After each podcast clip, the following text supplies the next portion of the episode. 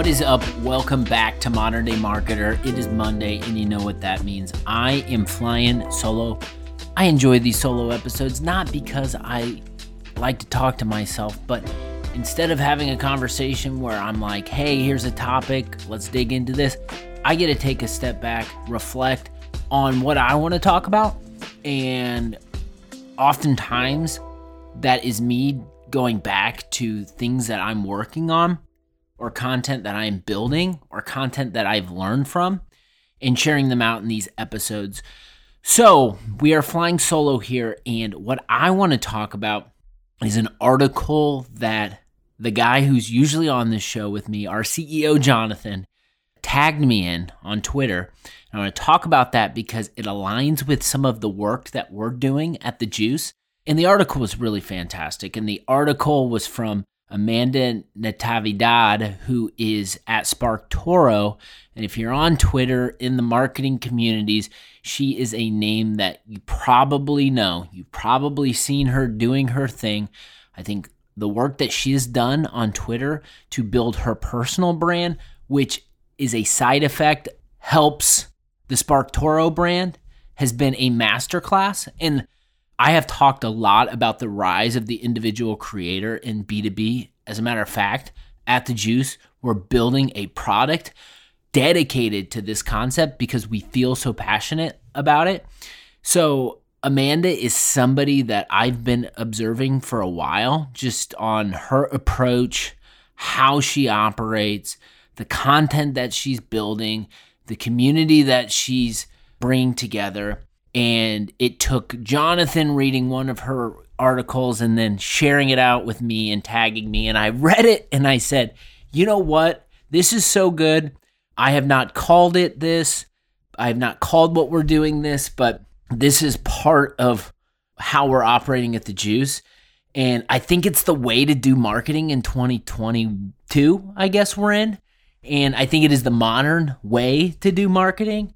And hell, this is the Modern Day Marketing Podcast. So whenever we see something that inspires, that other people we believe should know about, we talk about it. So that's what we're going to do here. So let me start from the top here and just say, I think I want to get into Amanda's article, do a little bit of reflection, but kind of as a backdrop for all of this, I thought it might be helpful to share the, this is how we're doing marketing at The Juice one year into it. I wrote an article. It will have been posted by the time this episode goes live. So go to The Juice. If you're not a member already, it's free. Sign up. What are you doing? Go search for it. It's on the Juice brand page. It is also on the juice h q dot com, and we'll put a link in the show notes so you can go check that out. But I wrote an article that was um, basically a, okay, w- we've been at this for a year. Here are some things from a marketing strategy perspective that we are doing, and let me talk about it. Now, the catalyst for this article was actually Amanda's article, because she uh, outlined a concept that we are very much participating in, and I said, well, she's branding this term. She's giving airtime to this term, like, let let me, I think this is the way we should roll. Let me piggyback off of this and talk a little bit about this. So that's what we're going to do in this episode. I'm going to fly through it. At the at the top of all of this, though, I would say, and Amanda's article is called The Case for Permissionless Co-Marketing. I'm going to get into that. Before I do that, I want to say, at the top of The Juice's marketing strategy and how we are doing business is the idea and the theme of curation. It is what our product does, and it curates content across B two B, and it connects that content to the right people at the right time. In the article, I talk about an experience that I had when I was listening to uh, a new album on Apple Music that had come out this year. And we all are in that, you know, experience where we're, you know, writing, thinking, and we've got the music going on in the background, something, you know, chill to make sure we don't get distracted. But I had one of my favorite artists, Steve Gunn, phenomenal guitar player, love his music, super underrated. I had an E P he had put out in January going on. Now, I'm like a obsessed music guy where I like to curate my music myself. I hand select, hand pick. I realize that I'm probably maybe a little too anal for some, but it's just how I am. I love music. It's a passion of mine. But I was listening to Steve Gunn's record while I was doing work, and then I just let it keep playing, and then I heard a voice. And we all know that whether it's Spotify, Apple, or wherever you're listening to streaming music, like it is a built-in feature that because the because your streaming service knows what you like, what you've been listening to, it plays an, something else by an artist after that, just to keep it moving. So a song came on called That River from an artist, Margot Silker. And I heard her voice, and I was like, this is so good. Who is this? Flipped over my phone, looked, saw the album, uh, dug into it, uh, liked it so much, immediately downloaded the record, listened to the record once, immediately bought it on vinyl. Then I went started looking for, started looking for if she was playing in Indi- near Indianapolis. And I like reflected on this experience. I was like, man, that is so powerful.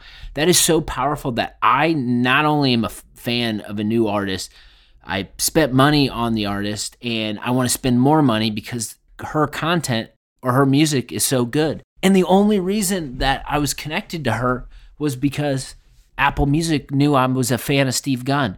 And so I think about this all the time because what we're trying to do at The Juice is make some of those connections, just like I had, just like Apple Music provides to me, but on the B two B content side. Research sucks. It's a pain in the ass. Um, we know what people and brands that we trust, and so we want to begin to facilitate that. And so I'm thinking about this experience, and then I, I'm re- writing this article, and I'm reflecting on this, and I'm like, okay, so at the top of what we do at The Juice, from a product perspective is curation, and from a marketing perspective is curation. So that's where I'll start. And Amanda's article plays a role in this because it allowed me to segment that curation strategy into two buckets.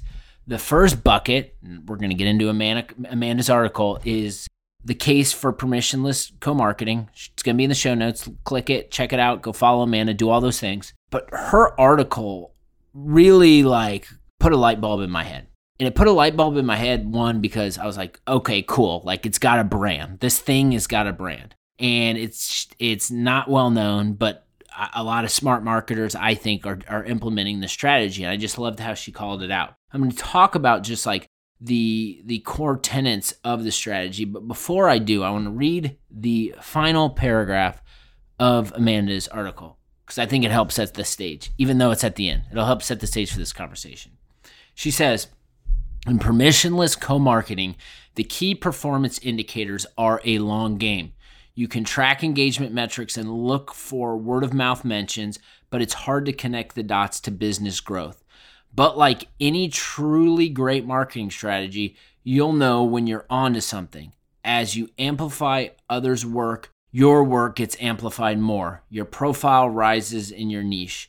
Meeting potential collaborators gets easier. So give it a try. You might find that rising tide, the rising tide that you create lifts all ships. So I love that quote. I've been on record of saying that quote so so often, and I've been sharing that quote about what we do at The Juice. And so I love this idea of permissionless co-marketing because it is essentially plugging things that you're digging that other people are doing that, uh, whether it's on your podcast, like this is, right now, this is what I'm doing.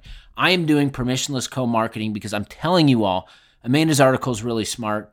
SparkToro is Amanda's employer. Go check out their stuff because it resonated with me. So you should go check it out. So I, I love this idea of permissionless co-marketing. Now, at The Juice, this is since we, our product is a platform that hosts other people's content. When I joined The Juice, I said, well, how can we, since we're curating and facilitating content and sharing it with other people, how can we make this a part of everything we do? And so if you go to The Juice's Twitter account, seventy-five to eighty percent of what we tweet out are is other people's content. We're tagging the people. We are tagging the companies. We're sharing the articles. And that's just going on nonstop. It's it's going on nonstop because we believe in the the the brands that are producing that content. We think the content is helpful for our audience. And a side effect of it is it's a great way to, instead of like calling the account, hammering them and trying to get them on a demo, it's just a great soft touch to say, hey, we see what you're doing. We're the Juice. We'll keep sharing your stuff. Building affinity, building that connection. Um, and I think with this strategy, it just, it it makes sense. It makes sense. And we're doing it on Twitter. I'm on a podcast and I'm plugging stuff. Um, inevitably, we're going to tag it on social media. And I was just in a meeting today and I just said, if somebody took a piece of content from me, listened to my episode, went to Twitter, went to LinkedIn, tagged me, tagged the Juice, did whatever and said like, here are the things we learned, whatever. E- even if their intention was to try to get me to learn more about their product and they asked me like as a follow-up, like, can we talk about your article? Will you take this meeting? Like I'm my the chances of me taking that meeting and talking with that brand are go up significantly based on all the mundane stuff that's currently invading my inbox and different ways people are trying to connect with me today.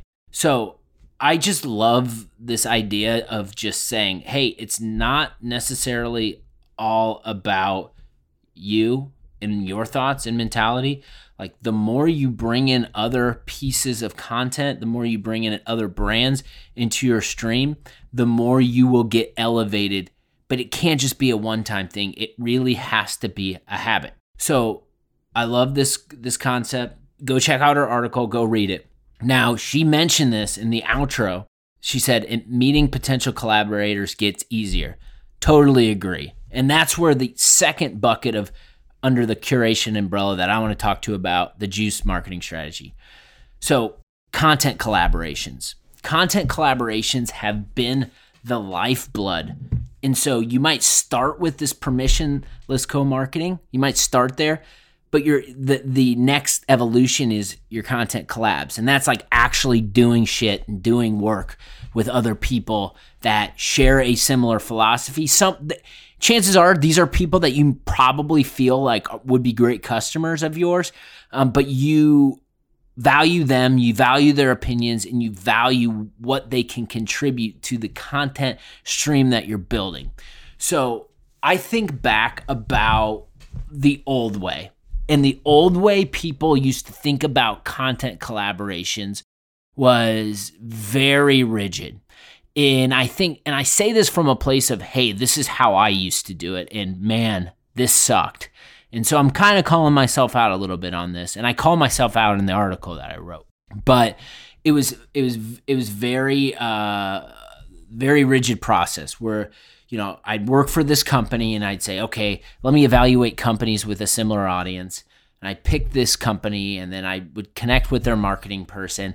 And then I would say, hey, let's do this joint thing. And so we decide on this topic that we thought both of our audience cared about, but they really didn't. And we decided to do what we all did, you know, three to five years ago and did a webinar. So we do these webinars and we kind of think about the content that we deliver, but then also kind of wing it at the same time, which wasn't great. Um, but like the the core concept and most of this uh, of our conversation revolved around the output. And the output was, okay, well, the list. It's all about the list. So who attended, who didn't attend, how are we going to divvy these out? How are we going to coordinate who follows up with who, when, and how are we going to say don't follow up with these people because they're in our pipeline? And so we spent all of these meetings and all of this energy on what? Absolutely nothing. Absolutely nothing. So this old way sucked and it burned, burns a hole in my head thinking about it right now. Because what would inevitably would happen is we you'd send the list over to your sales team and your sales team would get all excited and they would end up trying to call down these accounts and these people would be like, wouldn't answer, or they'd be like, I just watched a webinar. I don't want to buy your stuff. And so then sales would come back to marketing and be like, these leads suck. And then we'd say, okay, we never want to partner with that brand again because they provided no value. There's no R O I. Does that sound familiar? Odds are, if you've been in a marketing role over the last ten years, you've dealt and experienced something like that. That's not what I'm talking about. What I am talking about is true content collaboration, true get in the weeds and build rapport, build that respect, build that trust up front. And then you say, hey, I've seen what you've been doing on Twitter. I've seen what you've been saying in this Slack community. I love your podcast. I've been reading your blog. Your point of view and your perspective is what I like to talk about on the podcast. As a matter of fact, I like to, I've got this campaign going on. I'd love for you to contribute some of these thoughts. And you build that relationship and you build that relationship and then you have content collaborations that just kick ass. So we have been building our whole curation strategy on the soft touches of the permissionless co-marketing and then the the like, hey, let's do this thing with content collabs. And so that's how we've been marketing at The Juice. And what has this led to? This has led to one hundred plus episodes of this podcast where more than half of them are being carried by somebody who's got, outside of The Juice, an external voice who has a alignment, great ideas, and are we're viewed as a partner and someone who's helping extend our brand. That's happening. We're getting people to write copy, share their ideas, contribute to campaigns. We did a campaign at the end of, or at the, somewhere in the middle of last year called B two B Marketing Sucks. And what are you doing in your role to make it better? Passion, energy poured into that. And I was like, man, this is so awesome.